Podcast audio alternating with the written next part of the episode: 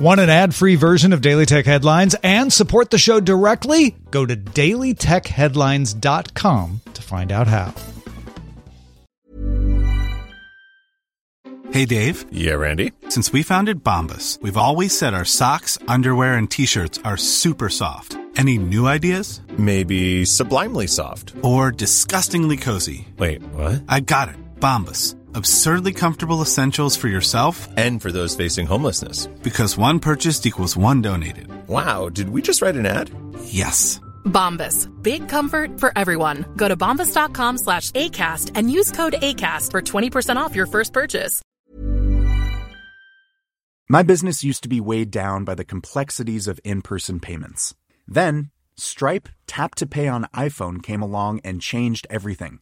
With Stripe, I streamline my payment process effortlessly. No more juggling different methods. Just a simple tap on my iPhone, and transactions are complete. What's truly remarkable is how Stripe caters to all my customers' preferences. Whether they're using cards, Apple Pay, or other digital wallets, Stripe ensures a smooth checkout experience every time. Setting up Stripe was a breeze, taking just minutes to get up and running.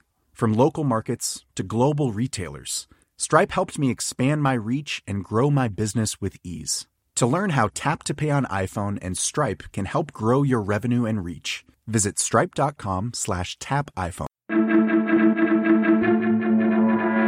I'm Jen Cutter, and welcome to Daily Tech Headlines Week in Review. CEO Mark Zuckerberg announced Facebook's corporate entity is now called Meta. At the company's AR and VR focused Connect event, Zuckerberg said brands and apps will remain the same under the new corporate name, but it reflects that from now on, we're going to be Metaverse first, not Facebook first. At the event, Meta also announced it will release a high-end VR headset codenamed Project Cambria sometime next year. This will be distinct from the company's Oculus 2 lineup and more pricey, featuring new optics for better fidelity. New sensors in the device will allow your virtual avatar to maintain eye contact and reflect your facial expressions. Apple introduced a new set of App Store guidelines with three key changes. One clarifies that developers are allowed to communicate with their customers about other payment methods.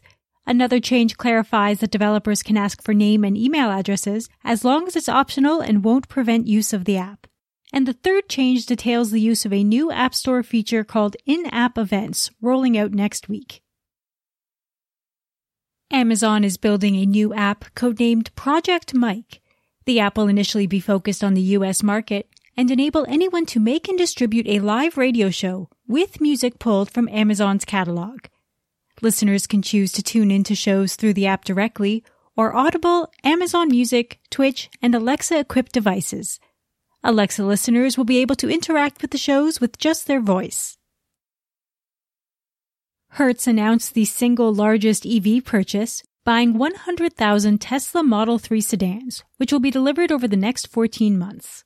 These will be available to rent in major US markets and parts of Europe by early November. Customers will have access to Tesla's charging network, with Hertz building out its own charger infrastructure. According to internal Facebook documents disclosed to the Securities and Exchange Commission by counsel for whistleblower Frances Haugen, Facebook has documented struggles to attract users under 30 since 2012. A March 2021 report shows that account registrations for those under 18 was down 26% on the year in Facebook's top five countries, with messages by teenage users down 16% on the year. Documents also show Facebook planned a more visual news feed called Spotlight, a revamped newsfeed algorithm with more content from unconnected followers, and more job posting and resume features as a way to increase usage by younger users. YouTube began rolling out a new feature dedicated to helping users discover new creators and fresh content in a New to You tab. The feature is now available on all devices from mobile to smart TVs. Featured videos will include content topics users previously explored, as well as different types of videos that might be of interest, similar to TikTok's For You page. U.S. President Joe Biden named acting FCC head Jessica Rosenworcel as official head of the agency on Tuesday. Her commissioner spot will be filled by co-founder of the lobbying group Public Knowledge and FCC special counsel Gigi Sohn. If Sohn is confirmed by the U.S. Senate, the FCC would return to a full five members, avoiding frequent ties. Blizzard canceled its BlizzCon online event, originally scheduled for February. In the cancellation announcement, the company said the time and energy to put on an event would be better spent supporting our teams and progressing development of our games and experiences. Blizzard also said it would take time to reimagine the event to make it as safe, welcoming, and inclusive as possible. Ford said its hands-free driver assist feature Blue Cruise won't reach vehicle owners until Q1 2022. The company originally planned to release the feature as an over-the-air update to select customers by the end of 2021. Ford CEO Jim Farley said the company delayed the rollout to make the system easier for customers to use. Twitter added a Labs feature for its Blue subscribers, providing early access to features. One Lab feature lets users upload videos up to 10 minutes long. Another feature lets users pin conversations to the top of their inbox. Twitter Blue subscriptions are made limited to Canada and Australia. The European Commission launched a competition investigation into Nvidia's planned acquisition of the chipmaker ARM. The Commission now has until March 15, 2022 to clear the deal. Snap announced it surpassed 100 million monthly active users in India.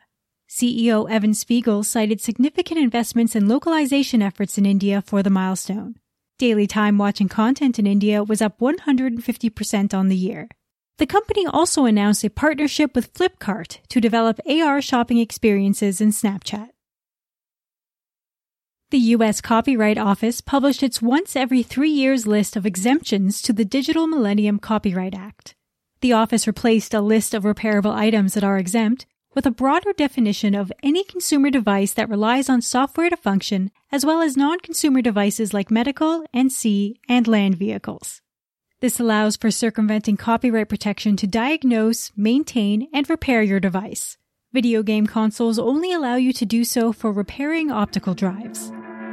For more discussion on the tech news of the day, subscribe to the Daily Tech News Show at dailytechnewsshow.com, where you can also find the show notes and links to every headline. Please remember to rate and review Daily Tech Headlines on your podcast service of choice. From everyone here at Daily Tech Headlines, thanks for listening. My business used to be weighed down by the complexities of in person payments. Then, Stripe Tap to Pay on iPhone came along and changed everything. With Stripe, I streamlined my payment process effortlessly. No more juggling different methods. Just a simple tap on my iPhone, and transactions are complete. What's truly remarkable is how Stripe caters to all my customers' preferences. Whether they're using cards, Apple Pay, or other digital wallets, Stripe ensures a smooth checkout experience every time. Setting up Stripe was a breeze, taking just minutes to get up and running. From local markets to global retailers, Stripe helped me expand my reach and grow my business with ease. To learn how Tap to Pay on iPhone and Stripe can help grow your revenue and reach, visit stripe.com slash tap iPhone.